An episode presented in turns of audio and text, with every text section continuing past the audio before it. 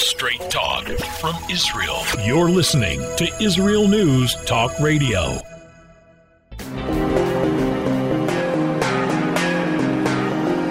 Political hitman.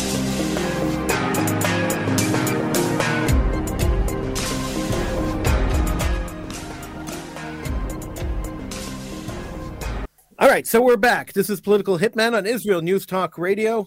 you know, live radio is great, and technology works amazing when it works. But sometimes technology fails us, and you know, we, we just go with it. Live radio. What can we do? Uh, let me remind you, you could call in 301 768 4841 in North America and Israel 0265 00151. This is Political Hitman on Israel News Talk Radio. I'm Howie Silbiger. All right, so uh, just before that little glitch, we I was telling you that you know history is very important. We have to understand history. We have to know history, and in order to understand what's happening today, we have to understand what's happened in the past. So, a very historic date has just passed us, and the so-called Jewish advocacy organizations, the so-called Israel advocacy organizations, and I say so-called because they tend to ignore these dates. They tend to only focus on on oh we love Israel because of falafel, and never we we love Israel and we we Israel exists because Israel exists and this is why. Uh, you hardly ever hear about this, but we're going to talk about it today because it's very important to talk about it. On November 29th, which was yesterday, 75 years ago, the United Nations voted to partition the British Mandate of Palestine into two countries, one Jewish and one Arab, essentially launching the birth of the State of Israel. The decision to do so was made by the United Nations General Assembly as part of uh, Resolution 181 and sought to end the British Mandate and transform it into two new sovereign states. But there was a glitch, there was a catch. And a catch not created by the United Nations, but a catch created by the Arabs. The decision was accepted by the Jews. They said, "Oh, we'll take it. We want a state. We want our own. We want our own sovereignty. We want to be able to rule ourselves. We're sick of being persecuted and prosecuted under other regimes. We'll take whatever we could get." So the decision was accepted by the Jews immediately. And the Jews, of course, were represented by the Jewish Agency and Zionists and the Zionist organizations. But it was rejected by the Arabs. The Arabs said, no way, we're not going to accept this partition. We're not going to accept a Jewish state and an, and an Arab state side by side. There's no way we could do that. We're not doing that.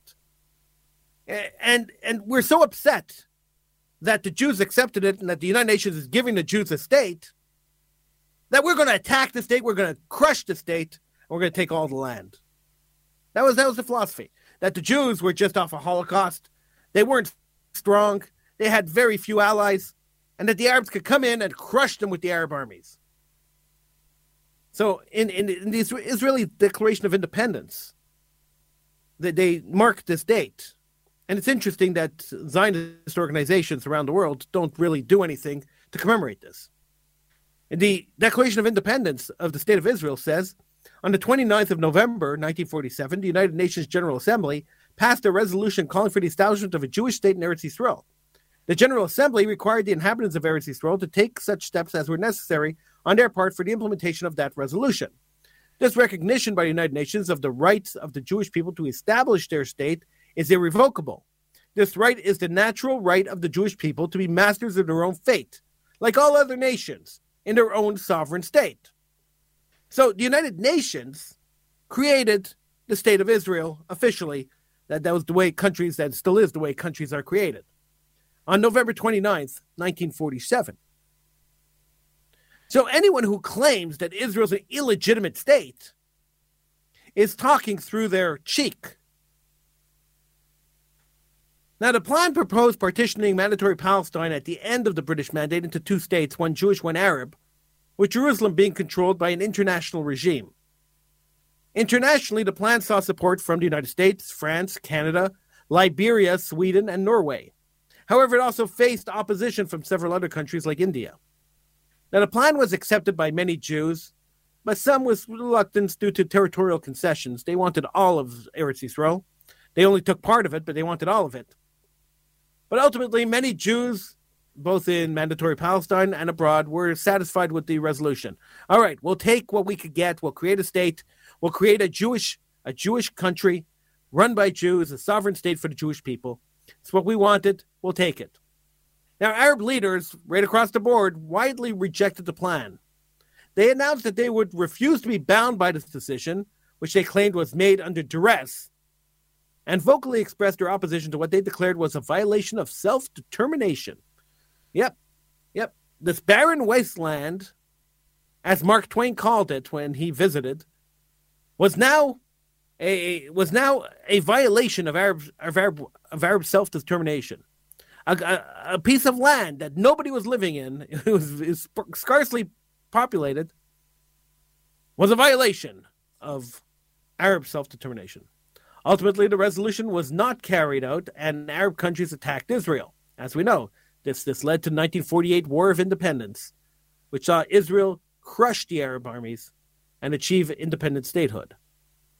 However, we have to remember that the date is still enshrined as an important part of Israel's history.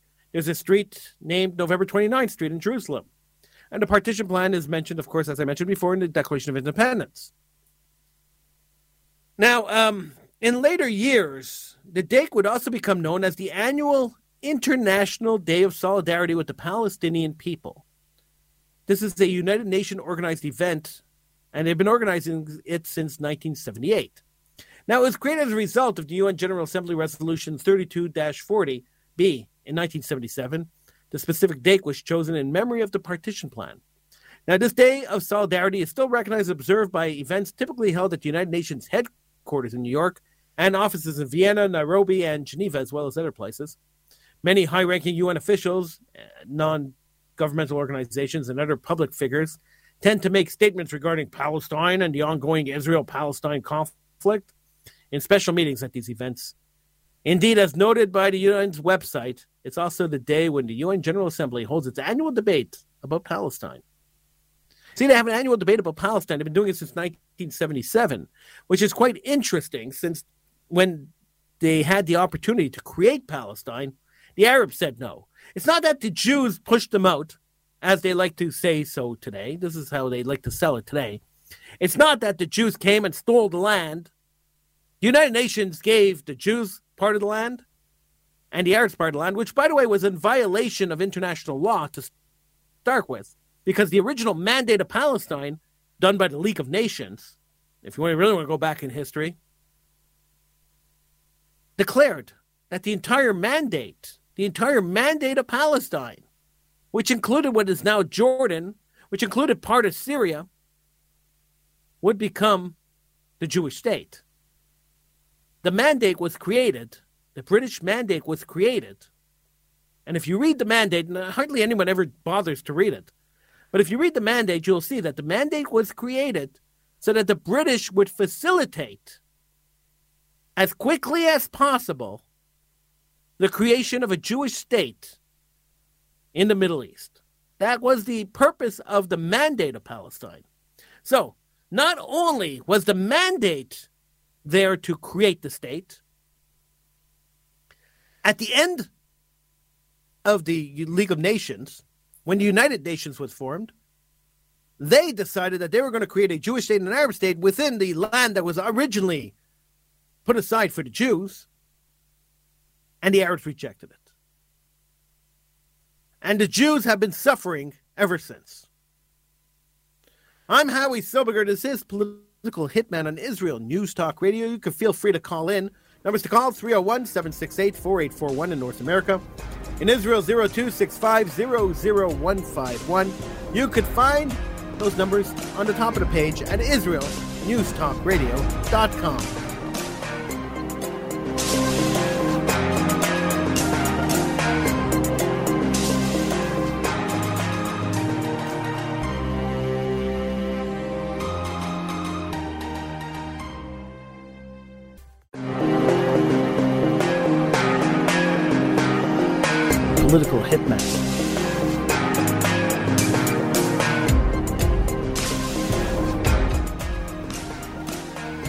Silbiger, your political hitman here on Israel News Talk Radio. Feel free to join me in conversation Love to talk to you. Number to call North America 301 768 4841. In Israel 0265 We're heard live on Wednesday morning, so if you're listening on Wednesday morning, feel free to call in. So we're just talking about uh, the partition plan, uh, which which is 75 years old now. Uh, as of yesterday, it turned 75. UN declaration that uh, created the partition plan, which eventually led to the creation of the state of Israel. The partition plan, which offered the Arabs a state of Palestine and offered the Jews a state of Israel, which the Jews gladly said yes to, and the Arabs said no way. We're not going to accept a Jewish state. We reject this full heartedly, wholeheartedly. Throw the Jews into the sea. This, is, this was the, basically the attitude of the Arabs. Nothing has changed, by the way.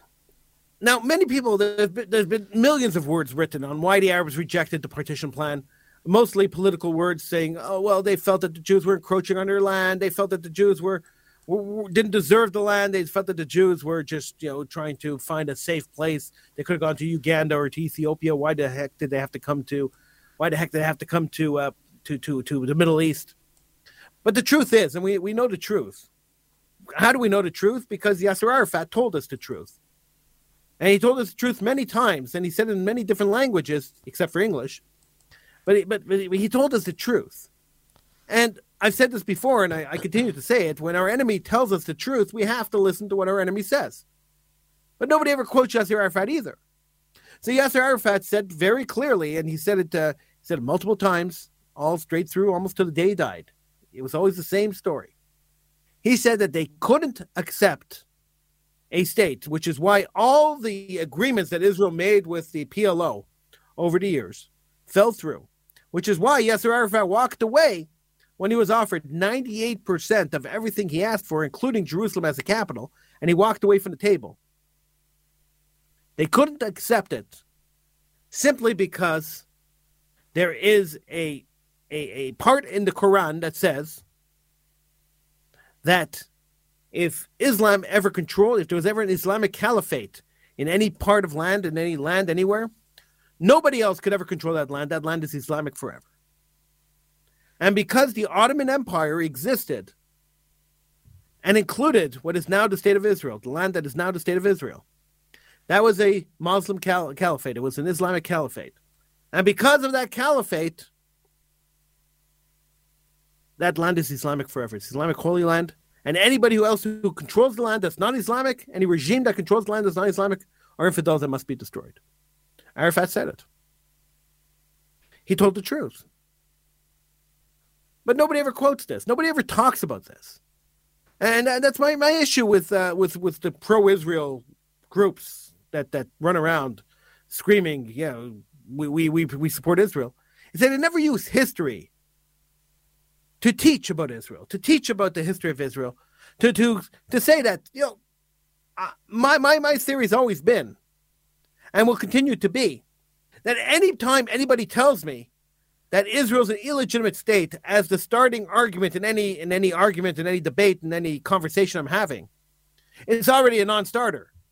The conversation's over before it even starts. You can't change history.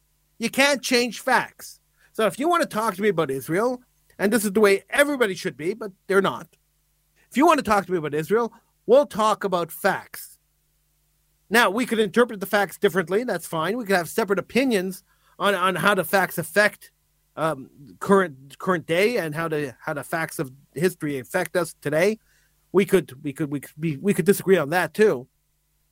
But let's talk about realism let's not talk about a fake narrative that there was a state of Palestine that existed for hundreds of years and that the Jews came in and, and, and, and usurped the Palestinian people, threw them out of their homes and stole their land. That's not true. That's a fake story. A fake story that was made up by the PLO as a propaganda piece to try to sell the world that the Jews were the illegitimate occupiers of their land. It's not true. In fact, the Jews living in Israel are not illegitimate occupiers calling them occupiers, calling any part of Israel occupied territories is a propaganda term that was created by the PLO to, to delegitimize the state of Israel. The PLO, the Palestinian Authority, believe that all of Israel, from the north to the south, is occupied. Now, you, you might say, Howie, you're crazy. They keep signing deals and they, they keep agreeing that Israel exists and, and that Israel, well, they never said Israel had the right to exist, but they, they agree that Israel exists and they, they, they, they carved up maps, blah, blah, blah. And you could go on and tell me about all this. But the simple truth is that if you look at the lapel pins, if you look at the, the posters, if you look at anything, any of the propaganda pieces that the PA puts out or the PLO puts out, you will clearly see that when they show a depiction of Palestine and they say this is Palestine, it is the entire country of Israel, from the north to the south, from the east to the west. From sea to shining sea, Palestine will be free. That's their motto. And until we realize, until we understand, until people even advocating for Israel understand that negotiating, talking to people who want your destruction, negotiating with them is just a propaganda ploy for them to say, hey, we're willing to talk. Yeah, sure, we'll sit at the table. There's never going to be a deal. There's never going to be an agreement, and terrorism, unfortunately, in Israel will never stop until Israel decides to stop it. And I'm not saying Israel's committing the terrorism. Israel has to decide to stop the terrorism.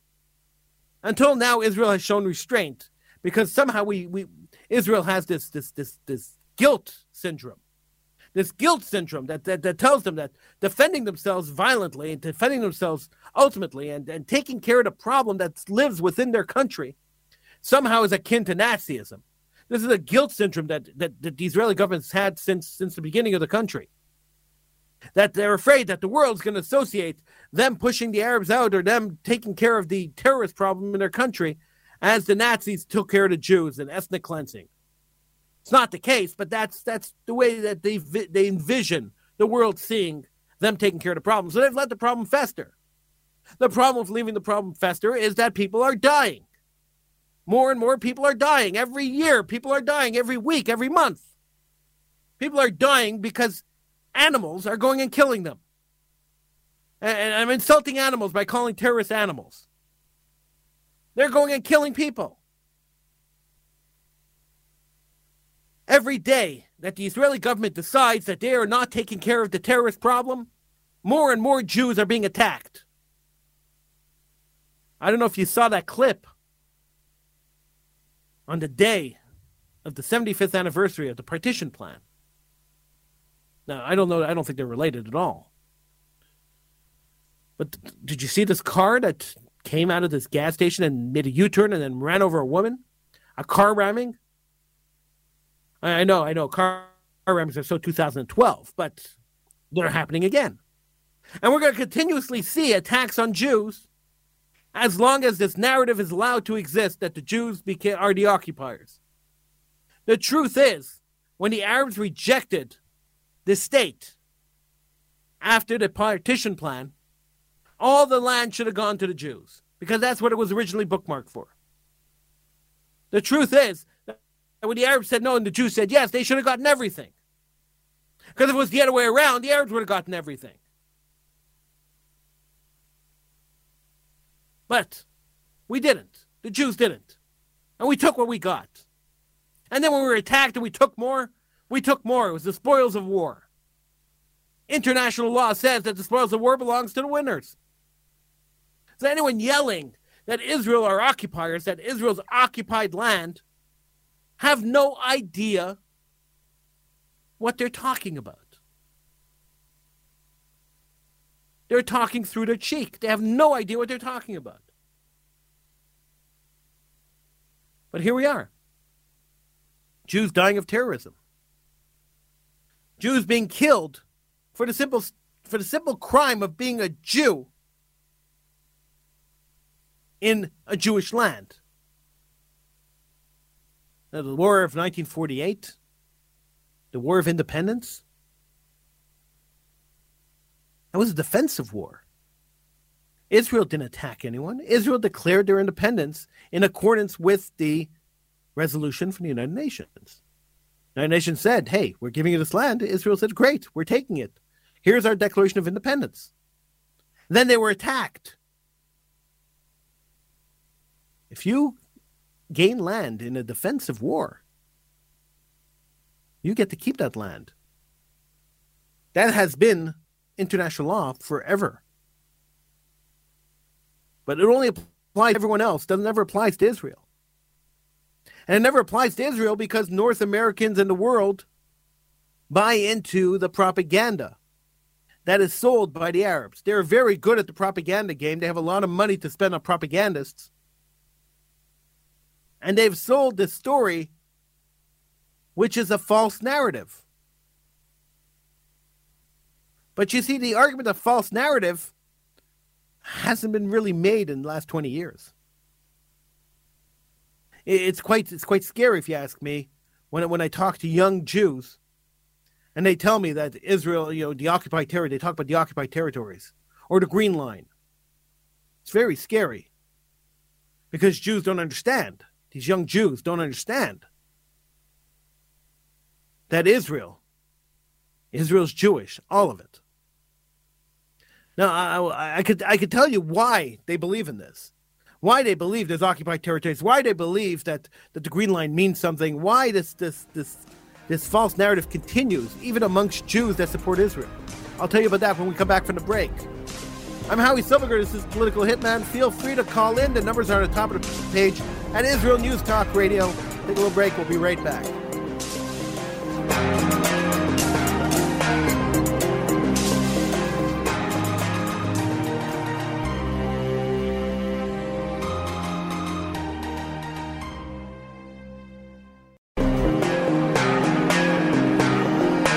political hitman.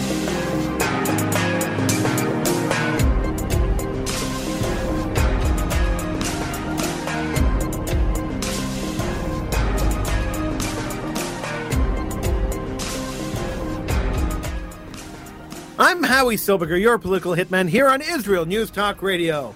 Feel free to join me in conversation on Wednesday morning. Call in 301 768 4841 in North America, 0265 00151 in Israel. Numbers are on the top of the page at israelnewstalkradio.com. So in 2013, I got invited by a high school, a North American high school, to write a, uh, a course, to write and teach a course on Israel advocacy. The idea was that students were going to university campuses when they graduated high school, and uh, they had to be able to know how to defend the country. They, they, they needed the facts. They needed to be able to stand up on a university campus when the Arabs were rioting or the Arabs were, were, were spreading some kind of mistruth about Israel. And they had to know how to respond to it. They had to know how to debate about Israel. This was the goal of the course. And I was told to think outside the box and create this course, um, thinking outside the box and, and, and, re- and, and, and really giving them an experience of knowing what it's going to be like on a university campus. And I said, great, right up my alley, something I could do, no problem. I wrote the course. Uh, I wrote the course, and, and, we focused a lot on on on Arab propaganda. We focused a lot on on the mistruths or the the altered truths that Arabs use when they talk about the history of the region. We we focused a lot on how to project yourself, uh, your voice, not not yourself, your voice. How to project your voice over everybody else's voice if it's if it's a if it's in the middle of a, a, a large argument in in, a, in in the lobby of a university. How to uh, how to defend Israel, like what is important to defend, what don't you really care about, and so on and so on. This was the course. Okay. And I started teaching it, and it was going well. We recreated the atmosphere of a, of, of a very busy and and and, and crazy uh, Arab display in the classroom, and the kids had to argue with each other. Uh, it went well. Everyone enjoyed it. It was a great course. Until one day, the person in charge of the curriculum of the school, so the person in charge of making sure curriculum was being taught properly, walked into the class and decided to sit through a class. And she sat down, and, and it was a class where I was showing uh, a video of a Holocaust survivor who was extremely anti-Israel, and and it was about seven minute clip or eight minute clip of this Holocaust survivor comparing the Israelis to Nazis. And I asked the class, why do you think a Holocaust survivor would compare the Israelis to Nazis? This man lived through Buchenwald. Why would he compare the Israelis to Nazis? And the kids were throwing out ideas that you know maybe it's because of the treatment of the Arabs, maybe because uh, because of other things. Uh, there, there were four or five different ideas being thrown out, and and and finally, at the end of the discussion, the class discussion, And they, they looked at me and they said, Well, why did he speak out against Israel that harshly? And it was pretty harsh. And I looked at them, I said, Well, he didn't. And then I played them the original the original file, the original version of the of this Holocaust survivor speaking. And the creative editing used by the Arabs to show a Holocaust survivor who was anti-Israel what was just mind blowing for the, for the kids, for everybody watching. It was just mind blowing for everybody watching, except for this academic dean who was sitting there watching. She looked awfully confused. She left uh, just after I showed the original video. She watched the original video and she got up and she walked out of the class. And as she was leaving, she said to me, Meet me in my office after your class is over. So great. Class ended. I went to her office and I sat down and she looked at me. She said, What was that? I didn't understand a thing you did in that class. So I, I said, What didn't you understand? I showed them a doctored video, then I showed them a, a, the original video. I showed them how you could doctor a video. I could cut up any audio clip to make you say anything you want. If I have enough footage of you, if I have enough uh, audio of you, I could pretty much cut your voice to to say what anything you want, and and and you wouldn't even be able to tell that I that I edited you. That that was the point. The point was that we're showing that news does this, and uh, and propaganda does this. How propaganda is made. She said, "I don't think I like your course." The woman said to me, and I said, "Oh, okay." She said, "I I don't think you're going to be here long." And sure enough, they replaced me. They they removed me from the course, the course that I wrote, the course they hired me to write and to be out of the box with. They removed me from the course and they replaced me with a man who worked for the United Jewish Federation. And he was their Israel advocacy guy at the United Jewish Federation. And at Hillel, which is the uh, which is the campus organization, uh, international campus organization for Jews across uh, across North America, across the world, maybe. So he replaced me, a man named Jeff. Great. Hey, Jeff. Good luck to you. A couple of weeks later, I get a call at home. I wasn't working at the school anymore, so I get a call at home from one of my former students who looked me up in the phone book uh, or on online or wherever, found my number and called me and said to me, I, I, I don't understand what this guy's teaching us. Maybe you could explain it to me. And I said, please explain. Tell me what he, tell me he's teaching you. Maybe I can help you. I, I like the kids in the class, and if they're calling me for help, I'm going to try to help them as much as I could. Of course, why would I not? I wasn't their teacher anymore, but I'm still a human being. The boy said to me, "Well, Howie, he taught us today. He, his statement today, his his his thesis of the class today, was that." There is no oxymoron in believing that Israel has a right to exist in the land they're in, and that Palestine has the right to exist in the exact same land. It's okay to believe both things simultaneously. He said, I don't understand how that works. And I had to think about it for a second. It's okay to say that the state of Israel belongs where they are, and it's okay to say that the state of Palestine belongs exactly where the state of Israel is. And that's okay. There's no conflict between that. I said, how did he continue this? Because I can't imagine that uh, that, that that he was advocating putting stilts up and building another country on top of a country. I can't imagine he's advocating uh, calling the country Palestine Israel or Israel Palestine and, and having the Jews and the Arabs share the same country. That's not realistic either. So what was he trying to sell you here? What was the story? And, and he looked at me and he said, well, he looked at me uh, through the phone. He looked at me and he said to me, I um, I don't know.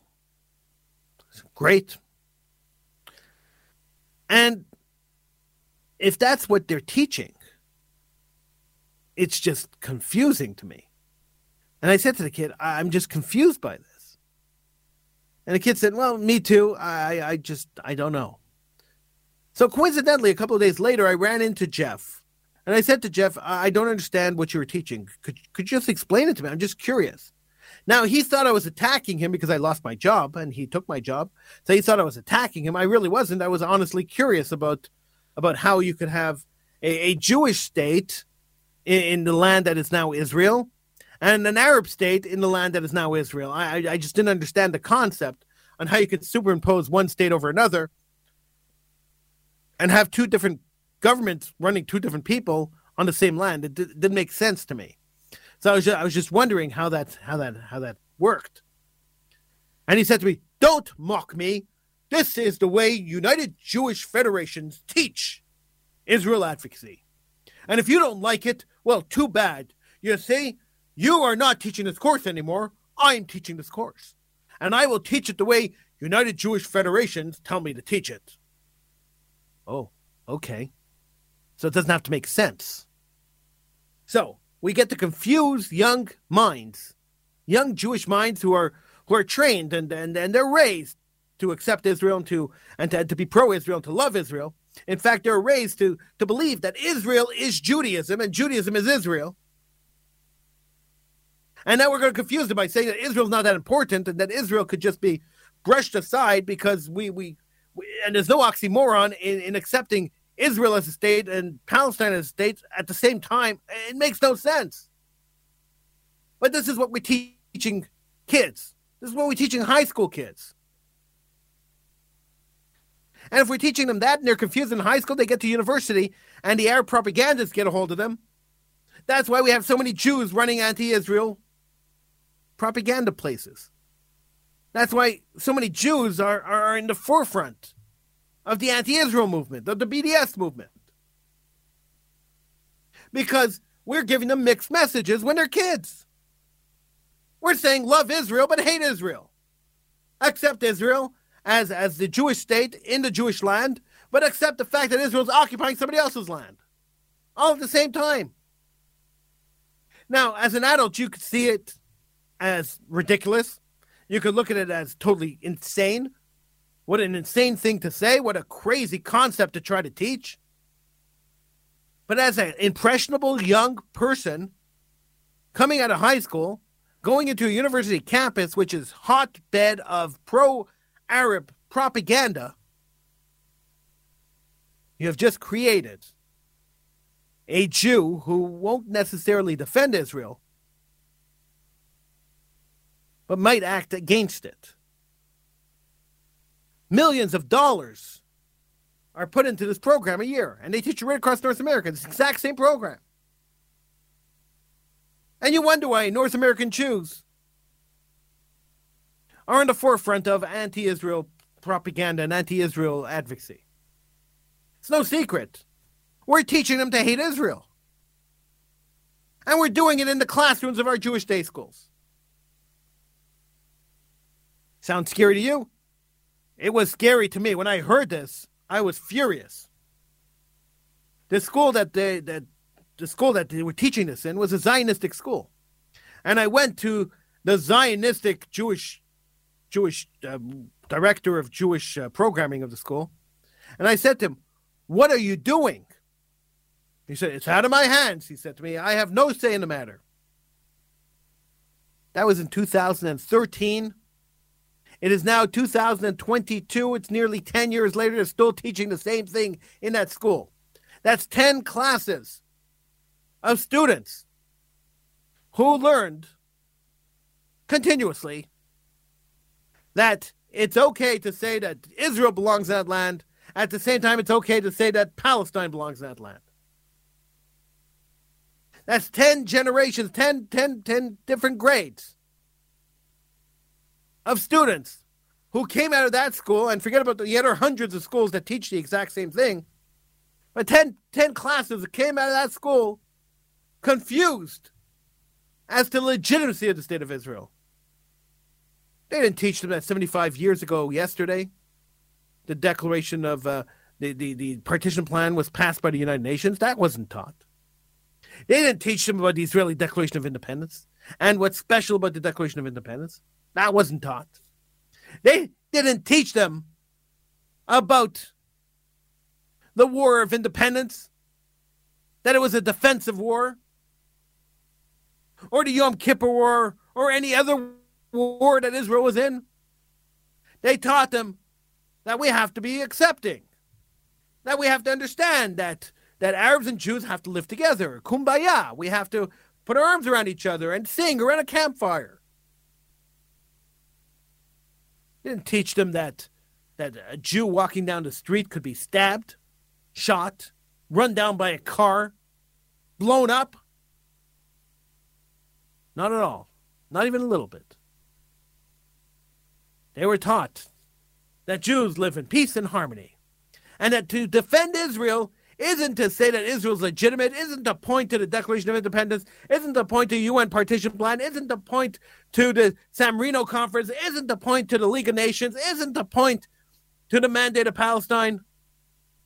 To defend Israel, the best way to defend Israel is to talk about current innovations in Israel. I invited a consul general to come and speak, one of the Israeli consul generals, he's now ambassador, to come and speak to my class in Israel, uh, in, in this high school, before they fired me. And, and he, he called me up and he said to me, Howie, I'll come and speak for you. You uh, for you, I'll do anything. I was on good. I was very friendly with him. He said, for you, I'll do anything, but I'm not going to talk politics and I'm not going to talk about terrorism. I said, but that's what you have to talk about. We have to talk about how these kids are going to defend Israel on campus, how important it is for them to be pro Israel on campus. And he said, no, I refuse to talk about that. I want to talk about how cherry tomatoes were created in Israel. What? You're the consul general. You're the, you're the ambassador. You're the, you're the guy who represents Israel in this town. And you want to talk about cherry tomatoes? And he said, Yes, I want to talk about cherry tomatoes. I want to talk about inventions that happened in Israel. Innovation, scientific innovation, inventions, things that Israelis did. Let's look at the good part of Israel and forget about everything else. I said, It's great if we could do that. That's such a great concept. Let's look at the innovations. Let's look at how great Israel has been. Unfortunately, there are no Arab propagandists on campus or anywhere else that are claiming that Israelis did not create the cherry tomato. What they are claiming is that Israel has no legitimate right to exist, that the Jews are occupiers, they're infidels, and they must be killed. I don't care about cherry tomatoes to be honest. Cherry tomatoes are irrelevant to me. Defending and saving Jews is the relevance. That's it. That's all we should be talking about. I don't care about agriculture. I don't care about that. I care about saving Jews. And the only way we can save Jews is to change the narrative, to take over the narrative, to create and, and, and maintain our own narrative, to insist that we don't accept the narrative of our enemies. Our enemies aren't writing our stories. We're the victors. We're the winners. The winners write history. But not in this case. In this case, the losers are writing history.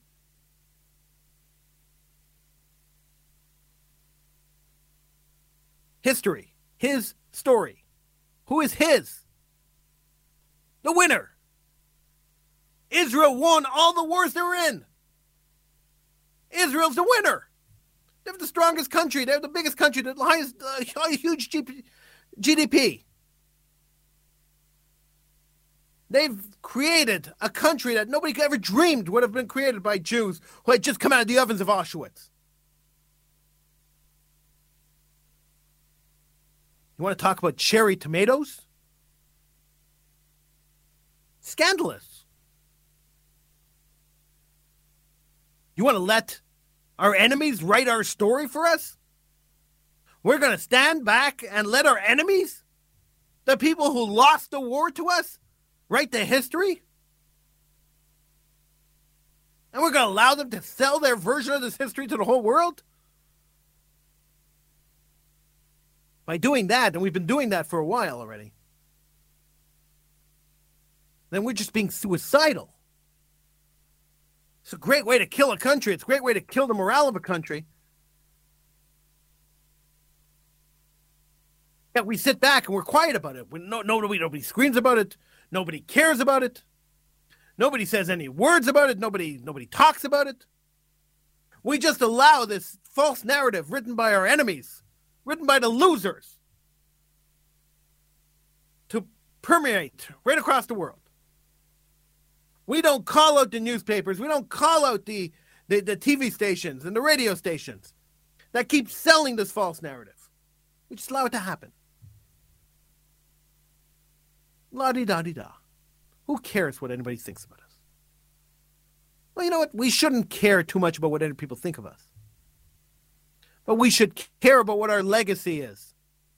We should care about our people. We should care about the fact that people are being killed on the streets of Israel. I mean, it happens. Israel's generally safe. We spoke about that last week. But people get killed on the streets of Israel. We should care about the truth. We should care about God's miracle, the creation of the state of Israel, and care about how we depict God's name.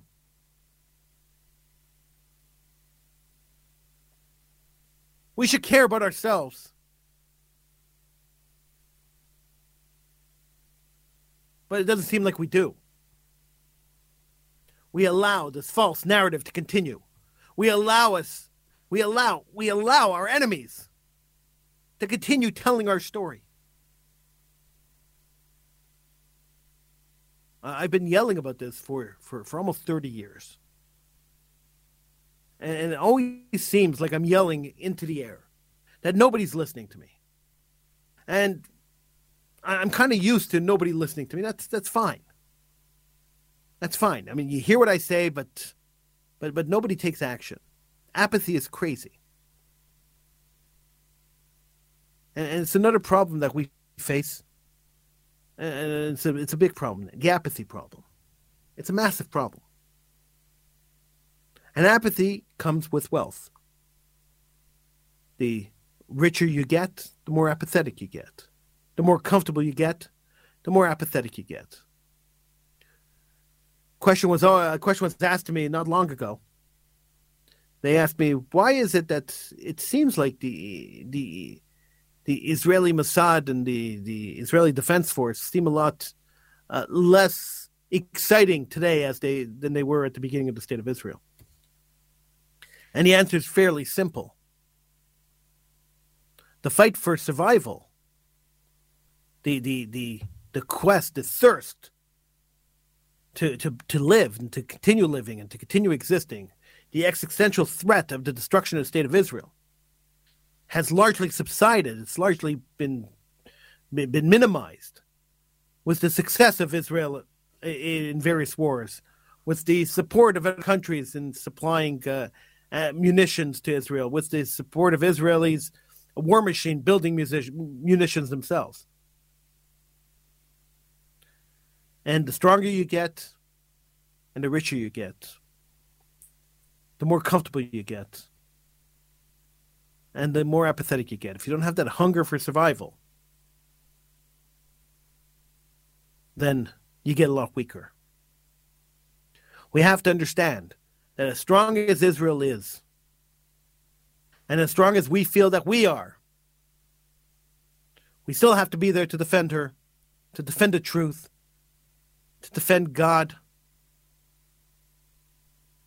Because if we don't, nobody else will.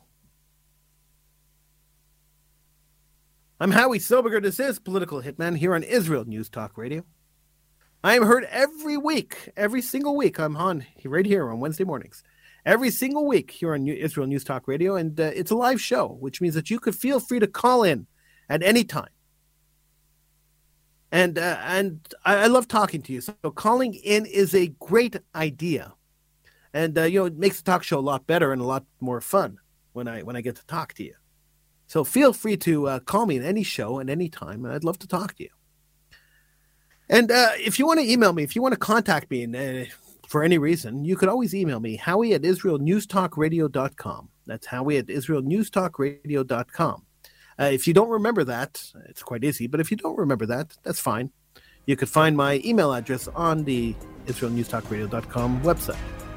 Until next week, I bid you a, a great week, and uh, and please, please, if you have the opportunity, if you have the will, get out there and do something positive